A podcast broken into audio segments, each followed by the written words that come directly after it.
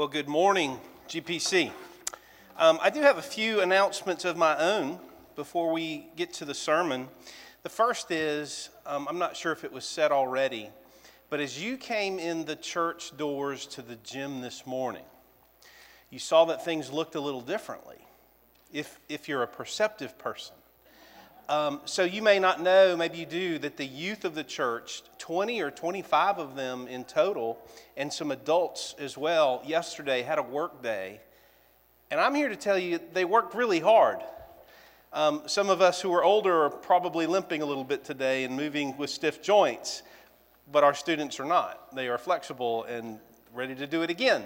So, some of you had the thought of, well, it looks like the church got a bad haircut out there. I hope they're not done. And to that, I would say, okay, give us, give us a little bit more time. We're going to have a mulching day that is going to beautify things. And um, you're invited to the mulching party. So look for an announcement about that sometime in the future. Um, we'll just we're going to have a mulching party i'll just call it that and we're excited about it. Uh, number two announcement. Men's fellowship this thursday. Feed your faith. My phone just told me that the weather thursday will be in the 70s that day and i think we're going to be able to be at the barn for this fellowship. Uh, it was announced that this would be a wing ding which is a party with wings However, I learned this week that due to issues with stock and supply, can't get wings. Not at Sam's Club. So we're going to have a chili party. Chili and cornbread is my plan. I'll probably have hot dogs for our younger men uh, ages 12 and up who may, maybe don't like chili. So, a little something for everybody, but some substantial devotion time together as well. So, men uh, 12 and up, you're invited. We'd love to have you there this Thursday at the barn, 6 to 8 p.m. See me if you don't know how to get there. And then the third quick announcement is I'm told that um, our closing hymn might not be displayed on the slideshow. But I believe Carol Howard in the back can confirm that we still have some bulletins available. So if you, if you need those lyrics, I will not be offended if you get up and go and get those during the sermon. Speaking of the sermon, it's time. So this is week 11 of our looking together at the Ten Commandments. And today we come to the 10th commandment. Uh, a little bit longer than the last few, very substantial, and I'll just say it again none of us is let off the hook when we look at the 10th commandment. Some of you are familiar with the board game, the tabletop game Jenga. Jenga, where you pull the little wooden planks and you can think, this is, this is going great. And then all of a sudden, you pull one, and what happens? Everything topples and crashes. Well, maybe we're playing spiritual Jenga during this 10 week, 11 week, 12 week series. We think things are going well, but the more we get into looking at the commandments, we realize they're all toppling and collapsing from our disobedience. So that's the bad news, but there's good news. And the good news is there is one perfect, true law keeper who has kept the law for his people, and his name is Jesus. And at Greenwood Presbyterian Church, we preach him, we point people to him, because our only hope is not in our keeping of the law, but in his perfect keeping of it. And so each week we've looked at these Ten Commandments with an idea, an understanding that this is who God wants us to be. We're not saved by our obedience. We can be lost by our disobedience, but we are saved by Jesus when our trust is in Him. And so this morning, two passages to begin. The commandment itself in Exodus chapter 20, verse 17, and then an additional reading from 1 Samuel 18 to embody what is said in the commandment. You shall not covet your neighbor's house. You shall not covet your neighbor's wife or his male or female servant, his ox or donkey, or anything that belongs to your neighbor. And now 1 Samuel chapter 18 verses 6 through 11. Listen and see why this passage might inform us. When the men were returning home after David had killed the Philistine, the women came out from all the towns of Israel to meet King Saul with singing and dancing, with joyful songs, and with timbrels and lyres. And as they danced, they sang Saul has slain his thousands, and David his tens of thousands. King Saul was very angry and this refrain displeased him greatly. They have credited David with tens of thousands, he thought, but me with only thousands? What more can he get but the kingdom? And from that time on, Saul kept a close eye on David. The next day, a tormenting spirit from God came forcefully upon Saul. He was prophesying in his house while David was playing the lyre, as he usually did. Saul had a spear in his hand, and he hurled it, saying to himself, I'll pin David to the wall. Let's pray that God might help us understand our hearts. Lord, that is our prayer together this morning that you would be our teacher and that you would use your word first to show us our sin but then to show us our Savior. That real change can happen when faith is in Christ. And we ask this and pray it together in Jesus' name. Amen. Uh, even at the youngest of ages, children, kids in the room, students, even at the youngest of ages, and certainly through and to the oldest of ages, we hear ourselves or other people say things like this Oh, I like your hair. I wish I had your hair. Your hair is so blonde.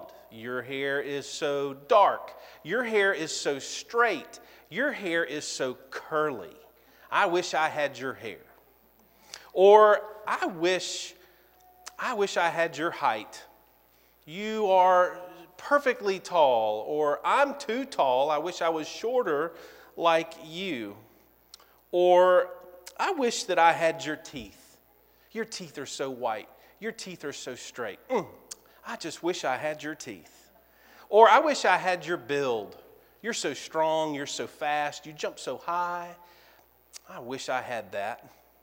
Or you're so smart. You're so smart in school. Your grades are so good. Or you're so talented. I wish I had your voice. You sing so beautifully. You play the instrument so wonderfully. I wish I had your talent. Or, boy, I like your house. I wish I had your house. I wish I had your yard. I wish I had your toys. I wish I had your car.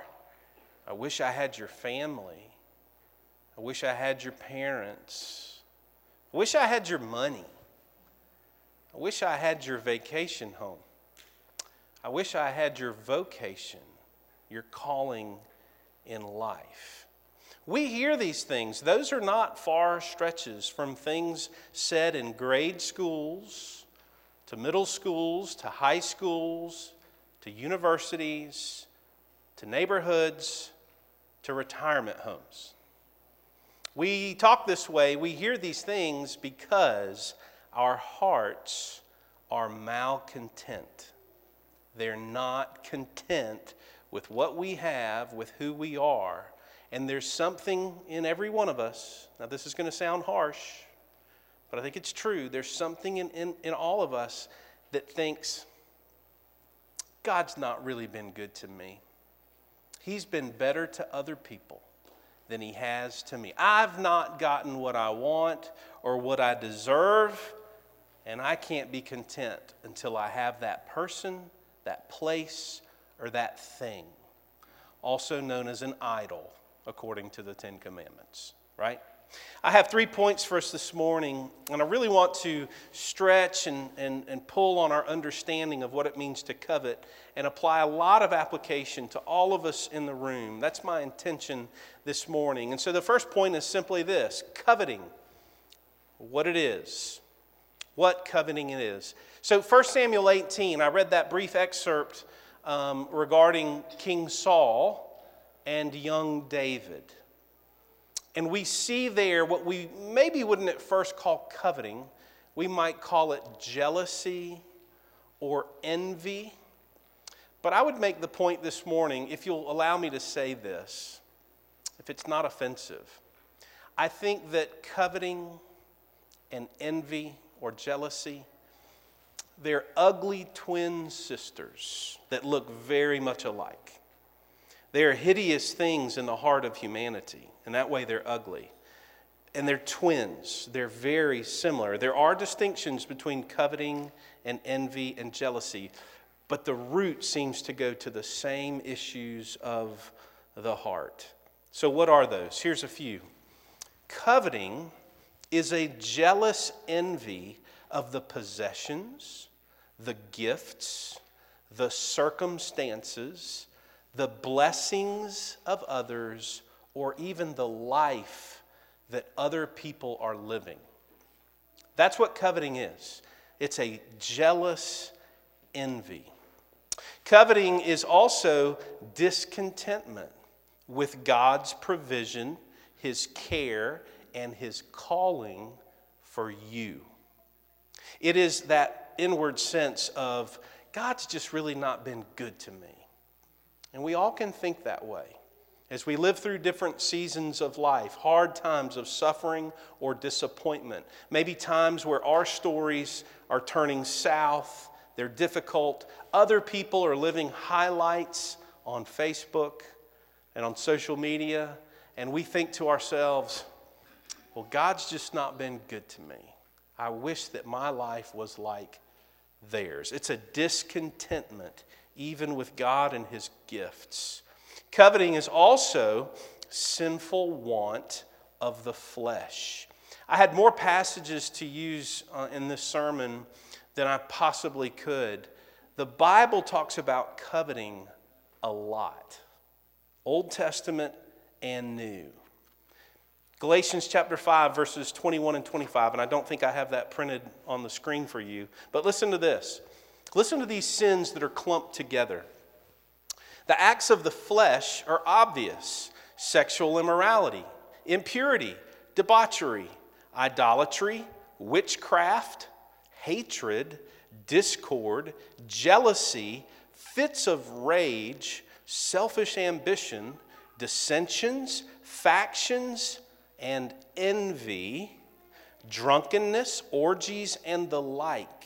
I warn you, as I did before, says Paul that those who live like this will not inherit the kingdom of God.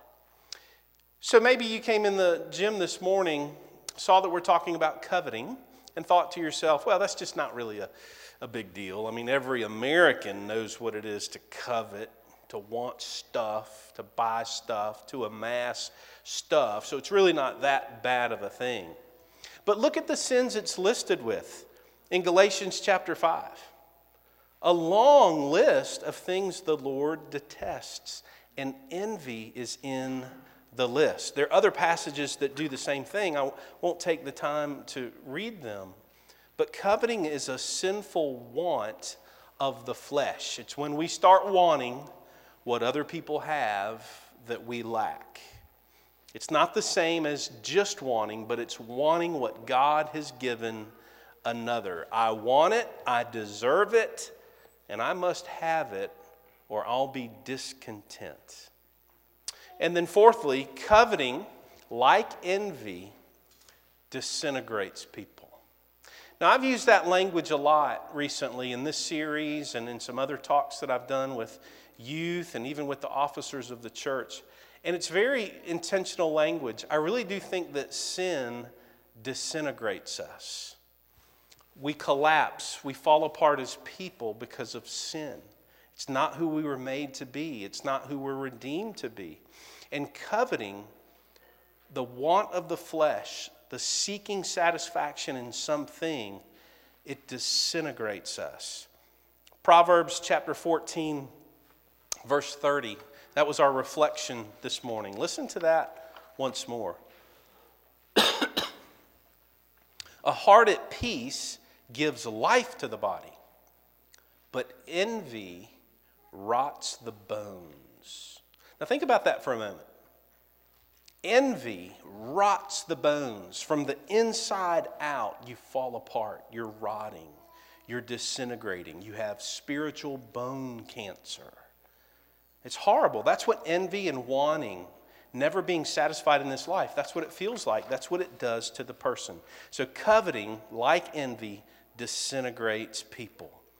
Bone rot is what the scripture says. Secondly, coveting, well, what does it look like? Now, this is where um, I risk too many words in my sermon and too much explanation. But there are all these examples in Scripture about coveting that are given to us. And I've described in my first point our experience with it to some degree. But I've got to comment at least on one of these stories given to us in the Old Testament outside of the first Samuel passage. And it's 1 Kings chapter 21, which I'd encourage all of you to read today. You see a lot of the commandments swirling together and being violated in this one passage of concerning Naboth's vineyard, if you know the story, King Ahab and his wife Jezebel. So let me set it up with a, a brief context. You have King Ahab, and you have Naboth the Jezreelite. And Jez, uh, Naboth has a vineyard that is perfectly located that the king would like to have. And so the king goes to Naboth and says, I'd like to purchase your vineyard from you. I'll give you a good price for it. I'll treat you fairly. And Naboth concludes, I don't want to sell my private property. This was my family's land, it was my ancestors. It's very meaningful and very important to me. So I'm sorry, I'm not going to sell it to you. And so the king has been told no of one of his desires. He's a man of want, he's a man of power, he's a man of the flesh. And so I'll pick up the reading here um, from 1 Kings 21. I'll start in verse 4. This is Ahab's response. So Ahab went home, sullen and angry, because Naboth the Jezreelite had said, I will not give you the inheritance of my ancestors. And so the king lay on his bed, sulking, and refused to eat. He's having a pity party. He's pouting in bed because he didn't get what he wanted. Now, the story gets really, really graphic from here. You can read this on your own. But his wife, Jezebel, will come in and say, Why are you pouting? You're the king. I'll find a way to get you what you want. I'll help you fulfill those desires. And it's a powerful picture of sin and how sin compounds and gets complicated and leads to more as she now determines a way to have Naboth wrongly accused put to death so that the vineyard, the vineyard is, avail- is available to them. That's the covetous heart. It wants, it wants, if it doesn't get its way, it's miserable, it's sullen, it's malcontent, and it will find a way to satisfy its appetite. And the Lord says this is wicked. And there would be severe judgment on Ahab and on Jezebel because of that sinfulness. And God had given his people in the law the very description of why that should never be true of us. Our hearts are not to be dominated by covetousness, this desire to go get what you want to satisfy itself. And the Lord had very specifically said, you know, if you read the commandment and the specific applications that are given, you're not to covet another man's wife, his manservant, his maidservant, his ox, his donkey, or anything that belongs to your neighbor, not his house Elsewhere, it says in Deuteronomy, when they have land, you're not to covet your neighbor's fields. So these are the things that we covet. The scriptures tell us to anticipate. You're going to want these kinds of things. And so we look at that, and is it any different for us? No, our hearts covet the same categories of things. And the Lord said, My church in the world, my people in the world, they're not to be characterized by that. There's got to be something about their hearts that's different. What coveting looks like and what King Ahab has modeled for us is how coveting begins. And I want you to apply this to yourself as I go over these items. It always begins with doing inventory of what we have and what other people have. I have this, you have that, I want that, I should have that. So we do an inventory. We compare our gifts and blessings from God to the gifts and blessings that God has given other people. Okay? That's how it begins. Then it continues into an internal restlessness. We can be like Ahab on that bed, sullen and angry. You know, I didn't get what I wanted. And that covetousness now continues, internal restlessness now starts to dominate and turn into abiding bitterness. I deserve what that other person has. God's not been good to me. And we get bitter because of it. And then finally, it destroys us, where we have resentment resentment that God has not been good to us. We can convince ourselves God has not been good to us. We can discard every good gift He's given us and just see the things that we want that we don't have. That's how coveting works. James chapter 4, verses 1 through 3. I don't have this printed for you, but listen to this. James says, What causes quarrels and what causes fight among you people? Is it not this, that your passions are at war within you? You desire and you do not have. So you murder, you covet and you cannot obtain, and so you fight and quarrel with each other. You do not have because you do not ask. You ask and do not receive because you ask wrongly to spend it on your passions. You see, James, the most practical, application oriented book in the Bible about real faith, says coveting is at the heart of sinful people. And we are sinful people, and we will war with others, we will war with God when we think we deserve more than God's given us. When His gifts and His calling in our life are not enough, our fickle hearts will even turn on Him and ball up our hands as a fist and say, You've not been good enough to me. And the Lord says, My people can never think like that talk like that, live like that. My people need to know that I've given them my name and I will never leave them or forsake them. Now, thirdly and lastly, coveting, how the gospel has the power to reverse this in our hearts.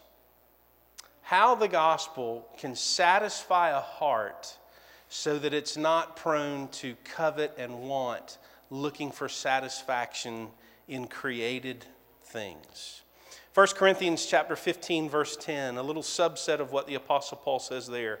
He says, "By the grace of God, I am what I am." God has made me to be who I am. It's by the grace of God I am who I am. And we can logically conclude and by the grace of God, we have, we have what we have. I am what I am. I have what I have, all because of the grace of God. He's the gift giver. And when we know that, when we believe that, the gospel brings a, an ability to be satisfied. God has made me to be who I am, the person with the gifts that I have and with the calling in life that's been issued to me and He can only be good to me if my faith is in Him. He's my heavenly Father. And so life may be hard. The road and the path that God calls us to live is going to have some dips in it. It's going to feel dark and difficult at times. But we can know that God said He'll never leave me, He'll never forsake me, and this dark road is for my good. I can conclude that this is the path, and He will prove Himself faithful to me on that path. God gifts everyone for kingdom service as he sees fit to do. Therefore, we don't need to covet other people's gifts, other people's stories of life, how their story is unfolding. We don't have to covet that. Our story will unfold and prove to be good because that's the nature of the God we serve.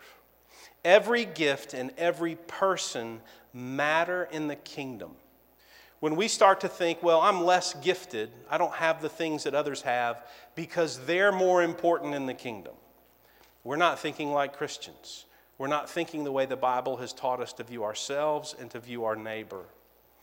All gifts and all service are for the chief end of glorifying God which means whatever you have, whether it's much or little, it's given to you for the same reason to glorify God and to enjoy Him forever. And I know what you're thinking. Well, it'd be a whole lot more fun to glorify God with a lot, right? With a different story. That's the covetous nature of our hearts. God has given us the gifts, the graces that are just right for us. And so as I say those things, I know, I know, I know, I know. Some hearts in the room are clenched like a fist because you're in the tension right now of not liking your story, not liking the gifts that God's given you as you compare your inventory to others. And I would say to you, that's the covetous heart that the gospel has power to melt and soften and change. Some of you could come up here and tell your story. How from some years past you were a very different person. But you've come to peace with God and peace with your gifts, peace with your story, and God has proved himself faithful to you. Even through the hard times, even through the darkness of, of the path, uh, when it's really difficult, you can tell a story of God's goodness and his nearness to you. Ephesians chapter 5, verse 3 tells us that the covetous heart it's really unbecoming of Christians. Listen to what is said here. This is out of a list of many things. I extracted one verse. Sexual immorality and all impurity or covetousness must not even be named among you as is proper among saints. He's saying, look, you're not to be defined and known in the earth as a, sexually immoral people, as a covetous people. It's not the kind of people God's called you to be. It's unbecoming of you. And therefore, we need to repent of our covetous hearts. God is saying, don't be like that. That's not who you are in the earth. The covetous heart says this I deserve more. I should have more.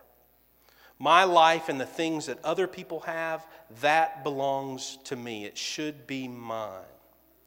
It says that God has not been good to us.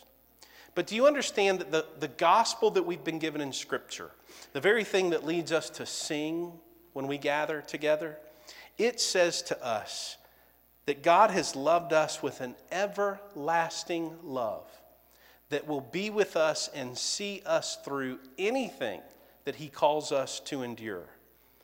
We just struggle to see it. We just struggle to believe it. But it's true. That's what the gospel offers us this morning. And as we conclude the Ten Commandments, every one of the commandments, if you've seen what it said, you and I are guilty. We're the breakers of these laws. It's not in us to perfectly keep these. Jesus is the one true perfect keeper of the law. He did it perfectly. Now, how did he do this? How did he handle coveting? Well, I'll close with this Philippians chapter 2, verses 3 through 11. Very familiar to many of you. But listen to the nature of the Son of God and how he served his people. The Christians are told do nothing out of selfish ambition or vain conceit Rather, in humility, value others above yourselves, not looking to your own interests, trying to gather, but each of you to the interests of the others. And in your relationships with one another, have the same mindset as Christ Jesus, who, being in very nature God, did not consider equality with God something to be used to his own advantage. Rather, he made himself nothing by taking the very nature of a servant, being made in human likeness, and being found in appearance as a man, he humbled himself.